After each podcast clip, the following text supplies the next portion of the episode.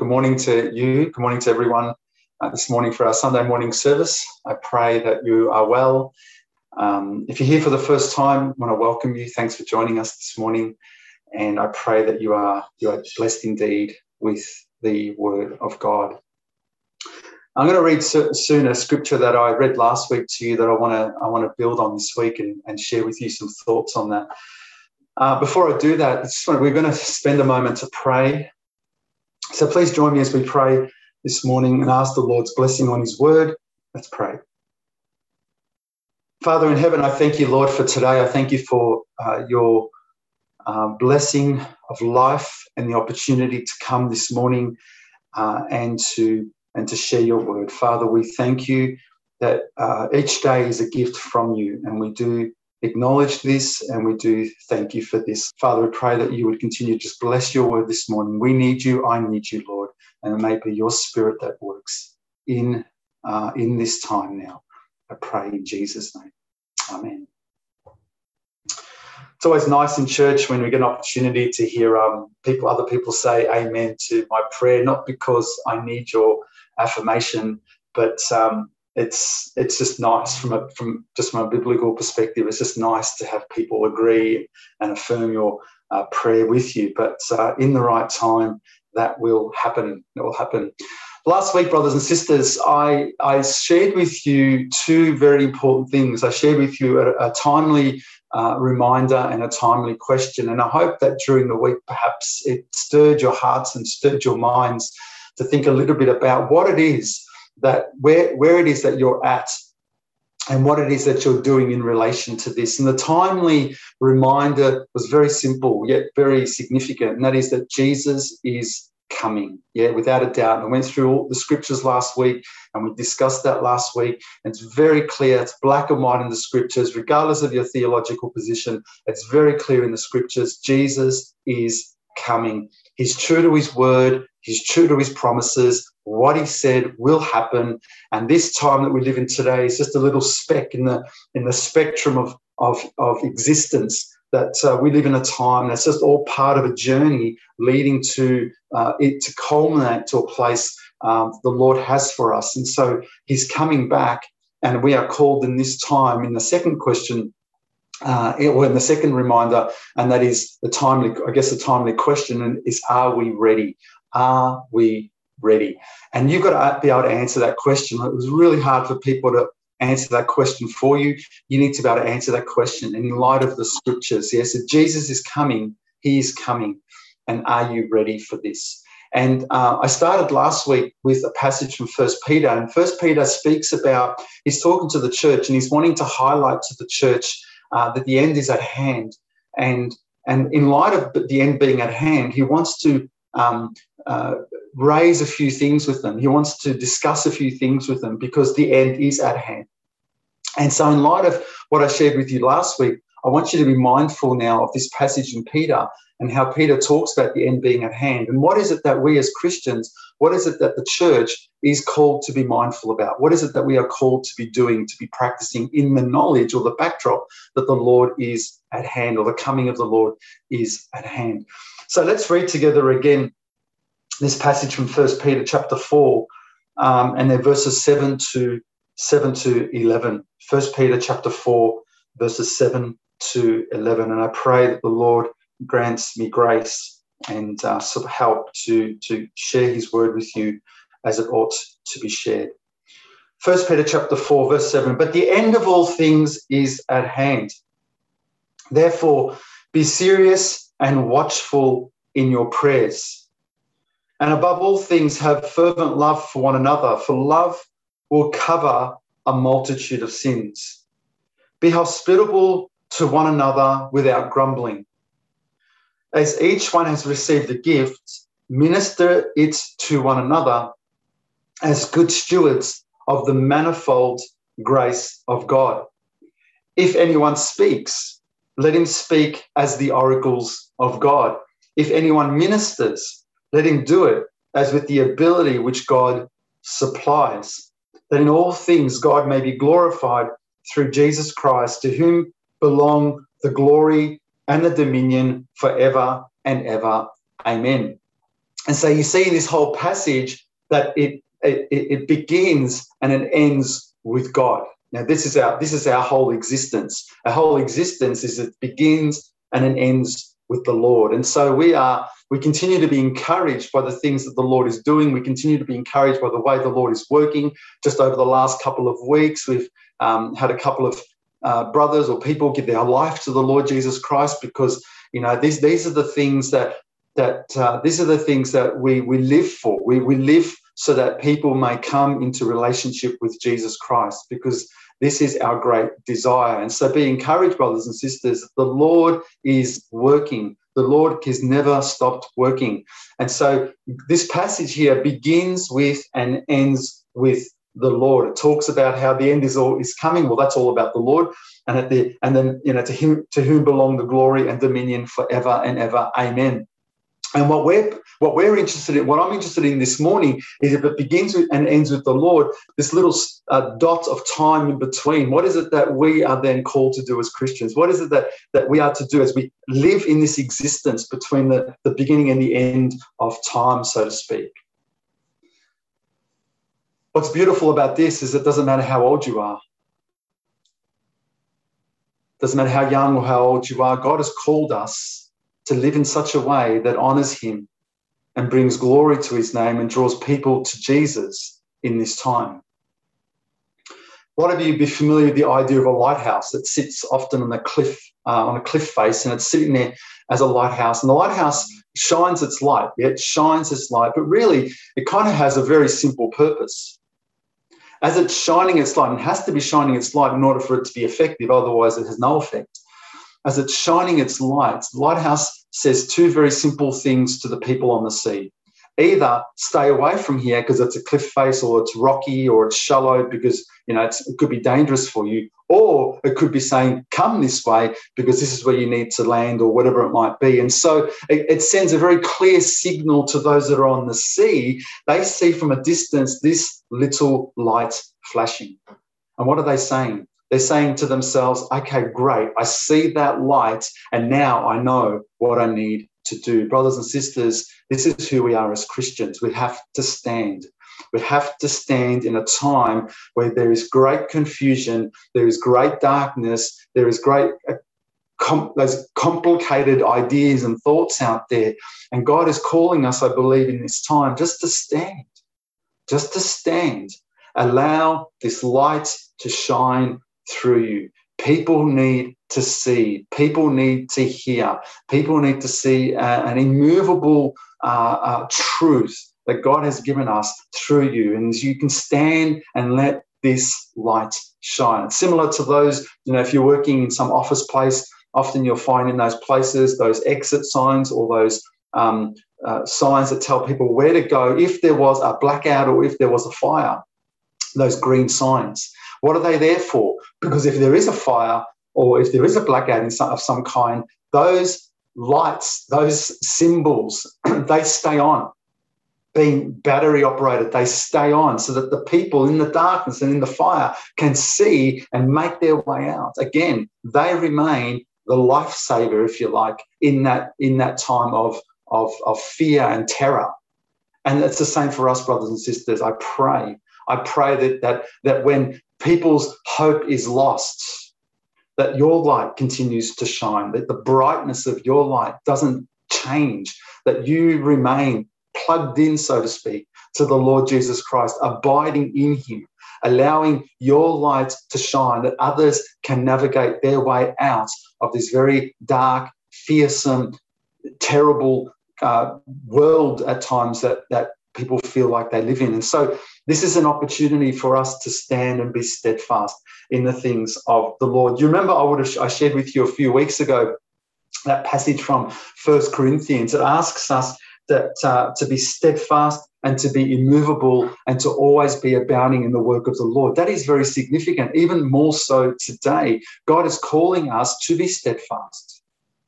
God is calling us to be immovable God is asking us to be abounding in his work, to continue like that lighthouse or that, that office sign, to continue to shine as lights in a world that needs a way to get out of their circumstance. If we turn in on ourselves, or if we turn dark, or if we uh, our light goes out, then what is it? What, what hope is this world got? And so we stand upon the truths of the Lord. And I believe that um, I believe that the Lord Jesus Christ, as He gives us more and more uh, strength to live at peace with one another and with unity with one another, this light shines brighter shines brighter and more and more and more. And I pray that you become like the coal of, you know, when coals come together and, and the coals are burning and there's a few uh, uh, uh, unused coal that's thrown onto the fire that begin to burn and ignite because of the warmth and the care and the love and the hate of other people. I pray that that's who you are. That you are, you're able to spark and ignite the love and the, and the, and the, and the warmth and the hate of other people because of your love for the Lord Jesus Christ. Stay strong, stand strong. Philippians 1 says this, I'll just read it for you. Philippians 1 says this only let your conduct be worthy of the gospel of Christ. You know, it's interesting how Paul writes. Paul, this is a very familiar way of Paul writing. He's interested in their conduct, he's interested in the way they're living. And he says in Philippians 1:27, let your conduct be worthy of the gospel of Christ, so that whether I come and see you or I'm absent, sometimes brothers and sisters, that's how I feel. I feel that you know uh, uh, there are times I see some people, there are times I don't see people. Sometimes I'm absent because of what's going on. Sometimes I'm present with when I can. And so Paul's saying, whether I come and see you or I'm absent, that I may hear of your affairs and this rejoices my heart. Sometimes I'm sitting in a in, in, a leaders meeting or a church or I'm talking to a brother and uh, brothers or, or someone sharing with me what's happening in so and so's life, how the Lord is happening, doing this in so and so's life, and it rejoices my heart.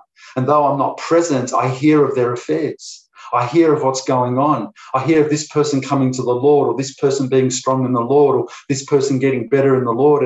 And, and, and it, it makes me glad to hear these things.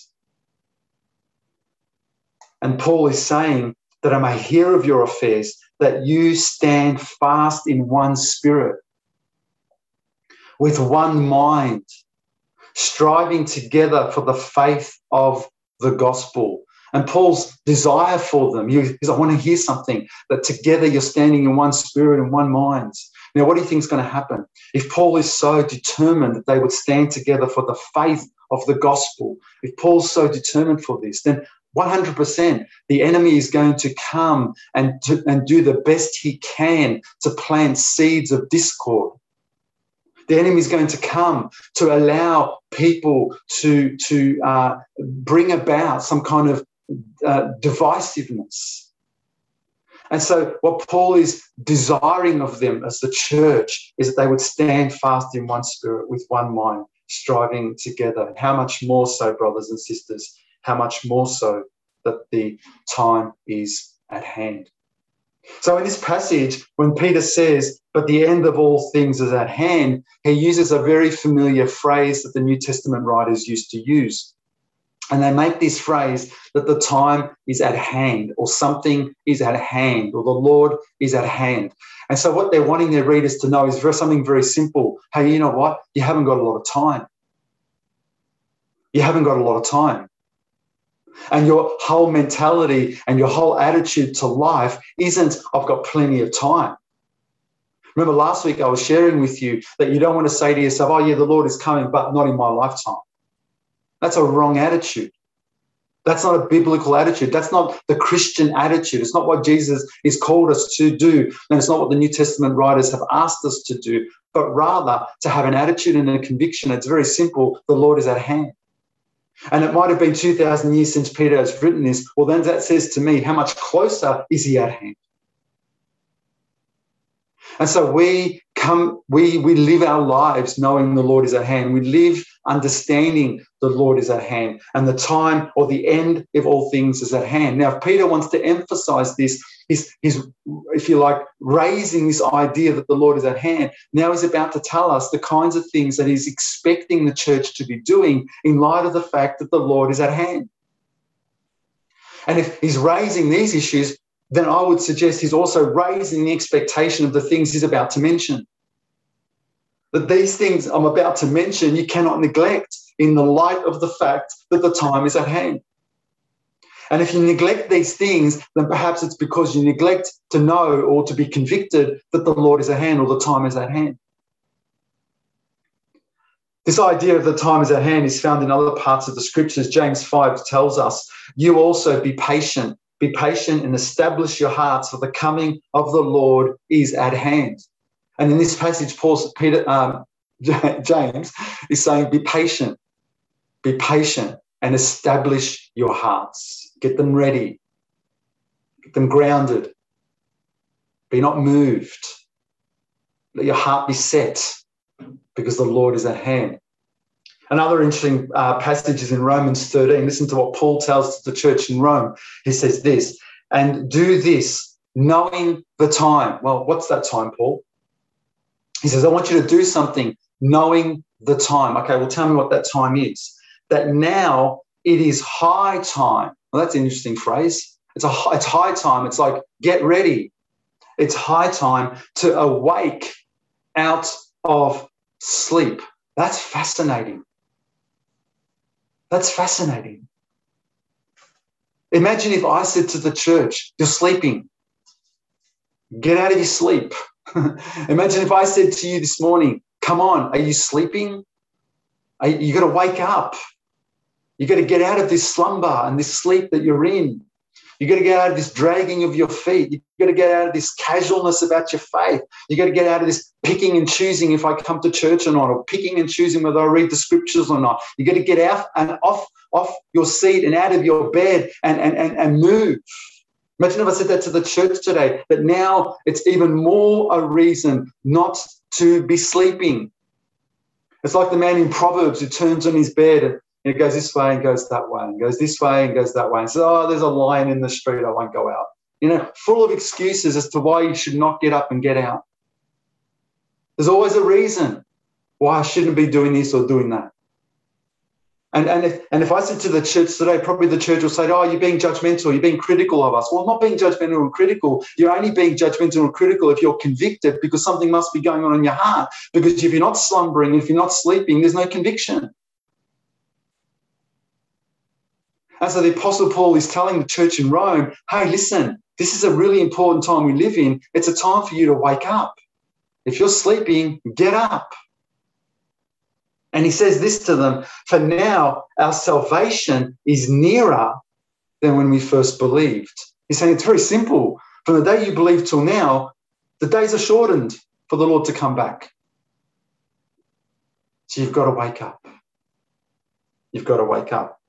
And so Peter is asking the church, uh, sorry, he's reminding the church that the time is at hand. And then he says to them, and he reminds them of five important areas of their life character, number one, prayer, number two, love, number three, hospitality, number four, and service, number five. Why these things?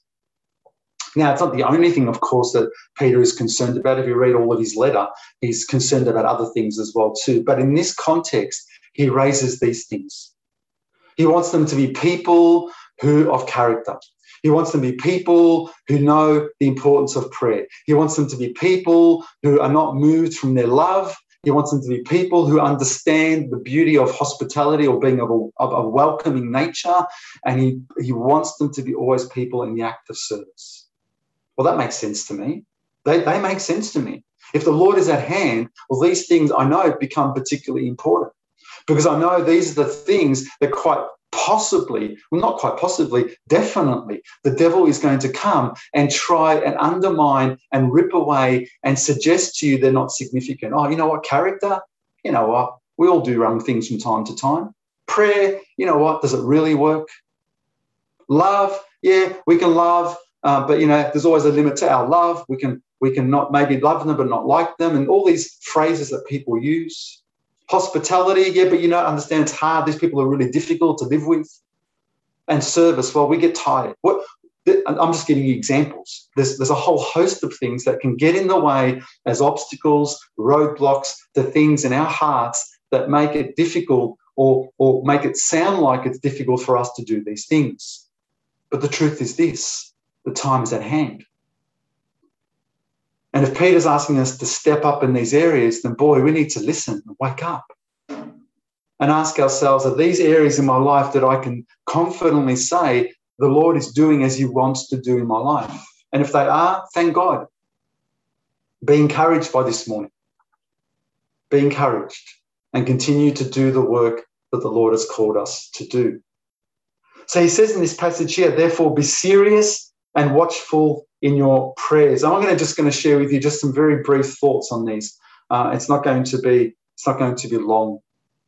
He's asking us to be serious and to be watchful. He's talking about the character of a Christian. The Lord is coming. So, what you need to do is to make sure that you are serious. Another word for serious is to be sober or to be self controlled, to be a people who are not consumed and, and if you like, intoxicated by the, the, the things of this earth.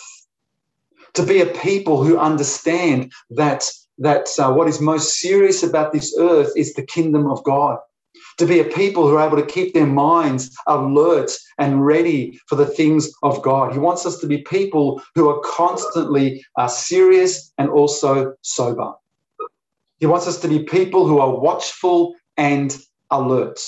He wants us to be like this because these are the things that he's called us to. Listen to this. First Peter chapter 5, verse 8. Uh, Peter, again, in, in another passage, says this in the same book. He says, Be sober minded.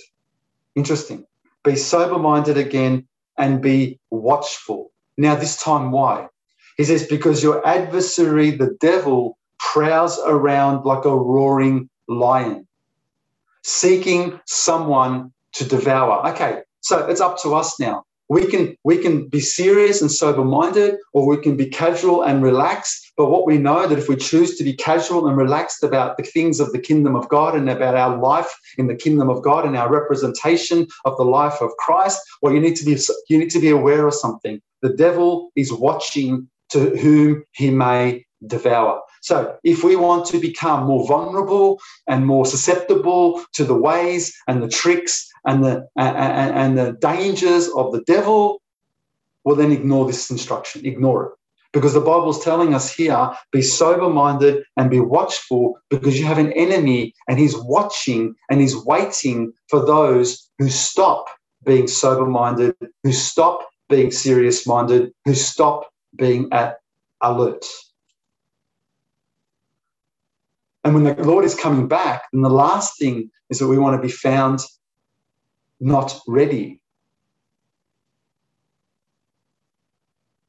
2 Timothy 4 says this As for you, always be sober minded, endure suffering, and do the work of an evangelist. Fulfill your ministry. Again, Timothy's telling us the same thing. He wants you to be sober minded, but this time not because the devil is watching, ready to devour. He goes, because there's work that has to be done. There's work that has to be done. Now, I don't want you to be sitting there thinking to yourself, oh, that's work for other people. While there is work for other people to be done, every member of the body of Christ has work that must be fulfilled. I cannot have any member of my body not do the work that it has to do. It will, it will impact the whole body. And so Timothy is saying, be sober minded, be alert, be watchful, because we need to fulfill that ministry. Brothers and sisters, when the Lord is coming and the time is at hand, there's a very simple question to ask yourself about your character. Are you someone who knows, lives soberly, someone who the Bible says is serious and is watchful. Now is the time to awake. And he says, for the purpose of this is your prayers. This phrase here could mean for your prayers or for the purpose of your prayers or unto prayer. And I think what it's what it's trying to say is, is perhaps very simple, and it's this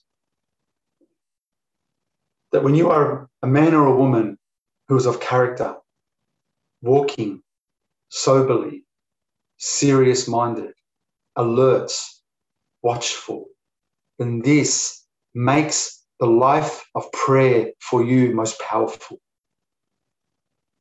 This is where prayer, if you like, becomes significant and alive. Because this is you not intoxicated with the things of this world, and you come into your prayer life and it's just kind of like a bit of a bit of everything. It's it's, it's not it's not focused. It's not mindful. It's not alert. It, it's it comes in. It's perhaps out of duty maybe it's out of you know feeling an expectation to do it. Maybe it's because of guilt. I better do it because if i don't what's going to happen? It's it's not born out of a character and a life that is serious and watchful and alert and, and, and sober because this man or woman comes into their prayer life in a very different mindset, very different heart, ready, if you like, as a prayer warrior, prayer fighter, ready to pray for the things that they are uh, aware of and, and the scriptures is telling us very clear we, he wants us in the, in the light of the fact that the, that the end of this at hand he doesn't want our, our prayer i don't think it's saying he doesn't want our prayer to become something that we kind of just casually build into our lives but rather is born out of a seriousness because prayer we need to be relying and depending on the lord. Rather than to be distracted and our prayers be hindered Isn't it beautiful how James tells us in 5:16 that the effective fervent prayer of a righteous man avails much? Isn't it beautiful to know that James is reassuring us that a man or a woman who is fervent and, and righteous, that their prayers are heard much? What an encouragement. What an encouragement for us in light of the time is at hand. And then he says an interesting thing here. He says, the next thing he wants to highlight is this idea of love. And he says, above all, above all things, which is again an interesting phrase in itself, but above all things, have fervent love for one another, for love will cover a multitude of sins. Why, why would he say this? Remember that the end is at hand. And now he's saying, I want you to be uh, the, the, represent Christ in your character. I want you to be fervent and, and diligent and effective in your prayer. Yes, but I want you to be mindful of something. I want you to continue to be fervent in love for one another. Because love covers a multitude of sins. I don't know about you, but when I think about the pressures of the end times, and I think about the pressures of the world around us, and I think about pressures of pandemics, and I think about other pressures that are going on in people's lives. I don't know about you, but I suspect these pressures, what they do is they begin to put, uh, they, they begin to uh, cause, if you like, uh, um, people to not love as fervently as they ought to, when rather what it should be doing is causing people to love even more. It's like if we're all gathered together in someone's home, we're having a beautiful fellowship together and we're all gathering and there's rejoicing, and then there is intruders around outside the home. That should cause us to love more, to lay down our lives even more, to sacrifice even more in light of the pressures around us or the intruders around us. And, and, and Peter's simply saying, you know, the end is at hand. This is not the time to stop loving. This is not the time for the world to see that you stop loving. This is not the time for you to allow bitterness in your heart to stop loving. This is the time to love more.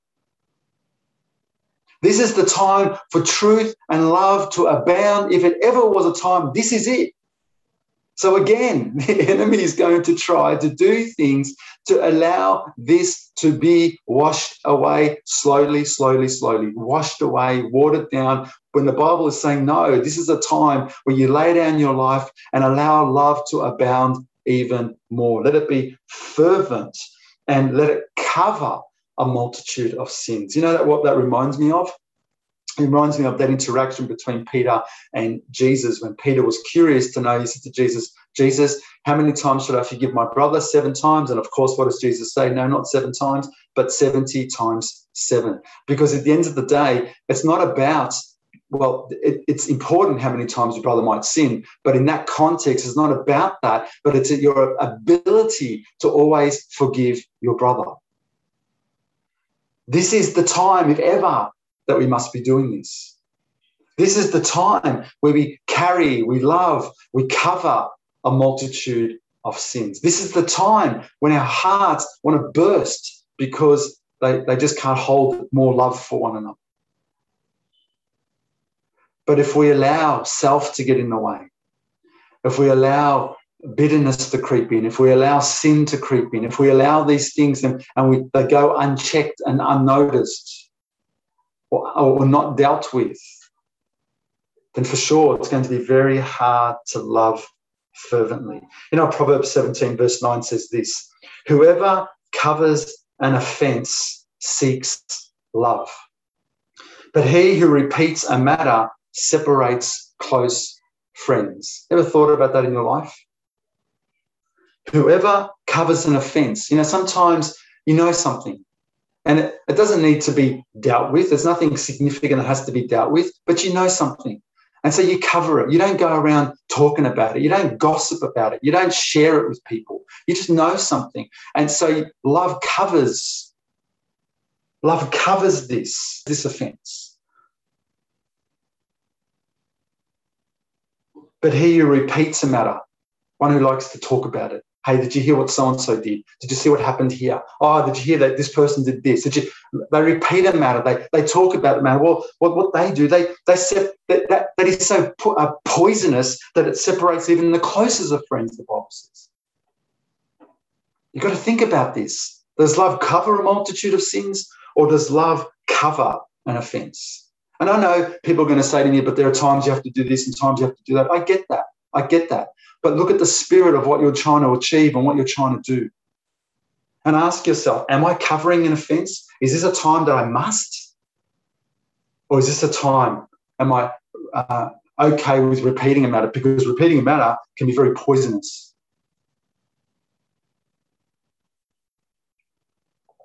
It's, it's no surprise that Jesus said, By this all people will know that you're my disciples if you have love for one another, is it? There's no surprise that he said, you know what your greatest and most powerful testimony is going to be? Your love for each other. And when the world looks upon us in this time, brothers and sisters, I pray that what they see is a church, it is a, a light, a lighthouse, a church that is uncompromising with the truth of the gospel. And a church that knows how to love fervently one another. And if there's any bit of self in me, I'm just telling you my experience in life. You, you can disagree with me if you like. But if there's any bit of self in me, any little bit of self in me, I know I can't love fervently. I know I can't cover an offense. And I believe this is so critical in light of what the Lord has called us to. And this is so critical, critical knowing the time is at hand. The fourth one he talks about is to be hospitable. And I find this an interesting one in light of the end is at hand. Uh, he's saying the time is at hand, but I want you to be hospitable. I want you to be hospitable. This word hospitable is interesting one because um, the, the, the literal definition of it is a love for strangers. It's interesting, isn't it?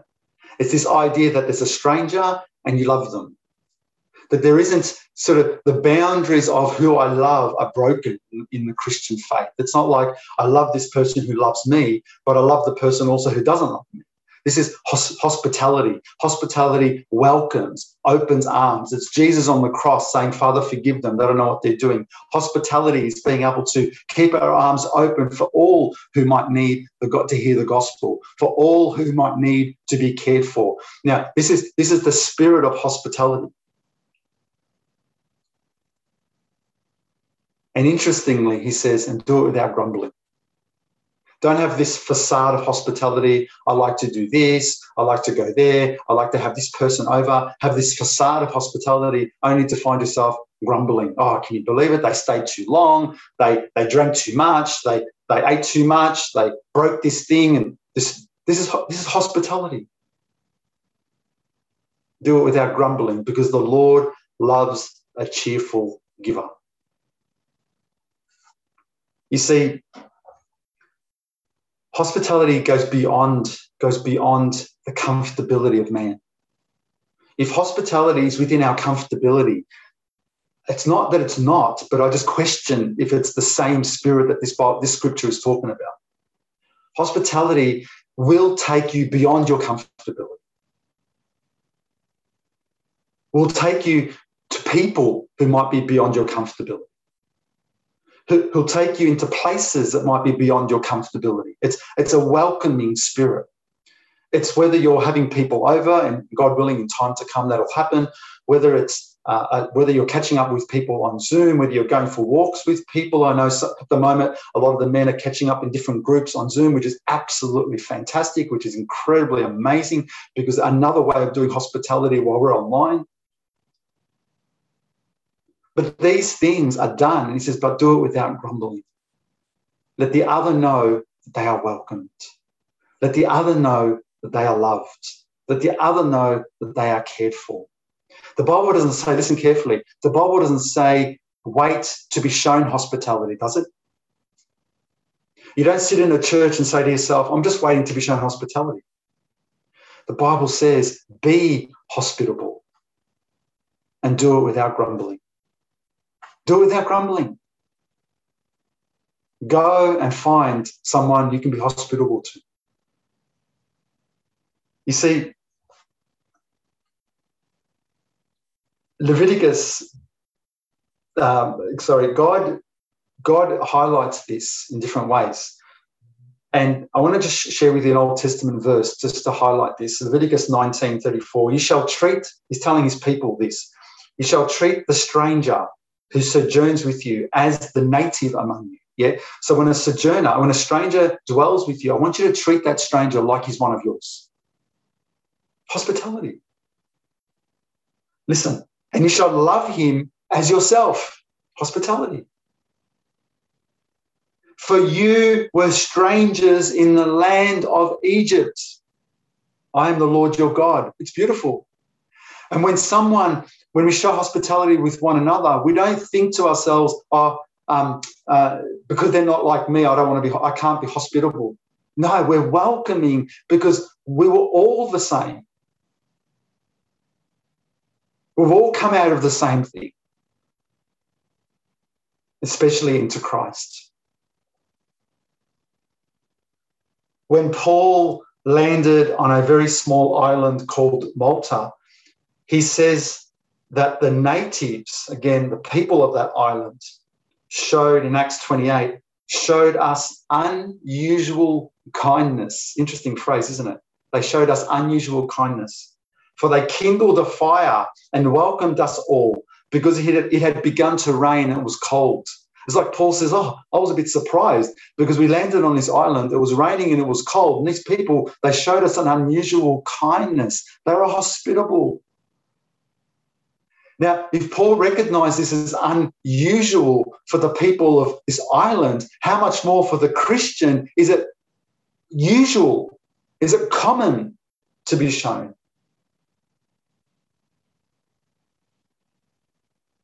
So when Paul was writing to those at Rome, he says in Romans 16, I commend you to you, Phoebe, our sister. And he's writing, it's like Phoebe was going to go to them. And he says, I want to commend Phoebe to you She's a servant of the church in Cenchrea, that you may receive her in the Lord in a manner worthy of the saints. Oh, you work that out for yourself. I want you to receive her in a way, in a manner that is worthy of the saints, and assist her in whatever business she has need of you. For she indeed has been a helper of many and of myself also. Receive her in a manner that's worthy of the saints and assist her. Hospitality. In fact, I think whether it's in our hearts or in our homes, hospitality is shown because it's this welcoming to all who need uh, Christ, to all who, for the sake of the kingdom. It's, it's what Jesus did with the woman at the well. He showed her hospitality.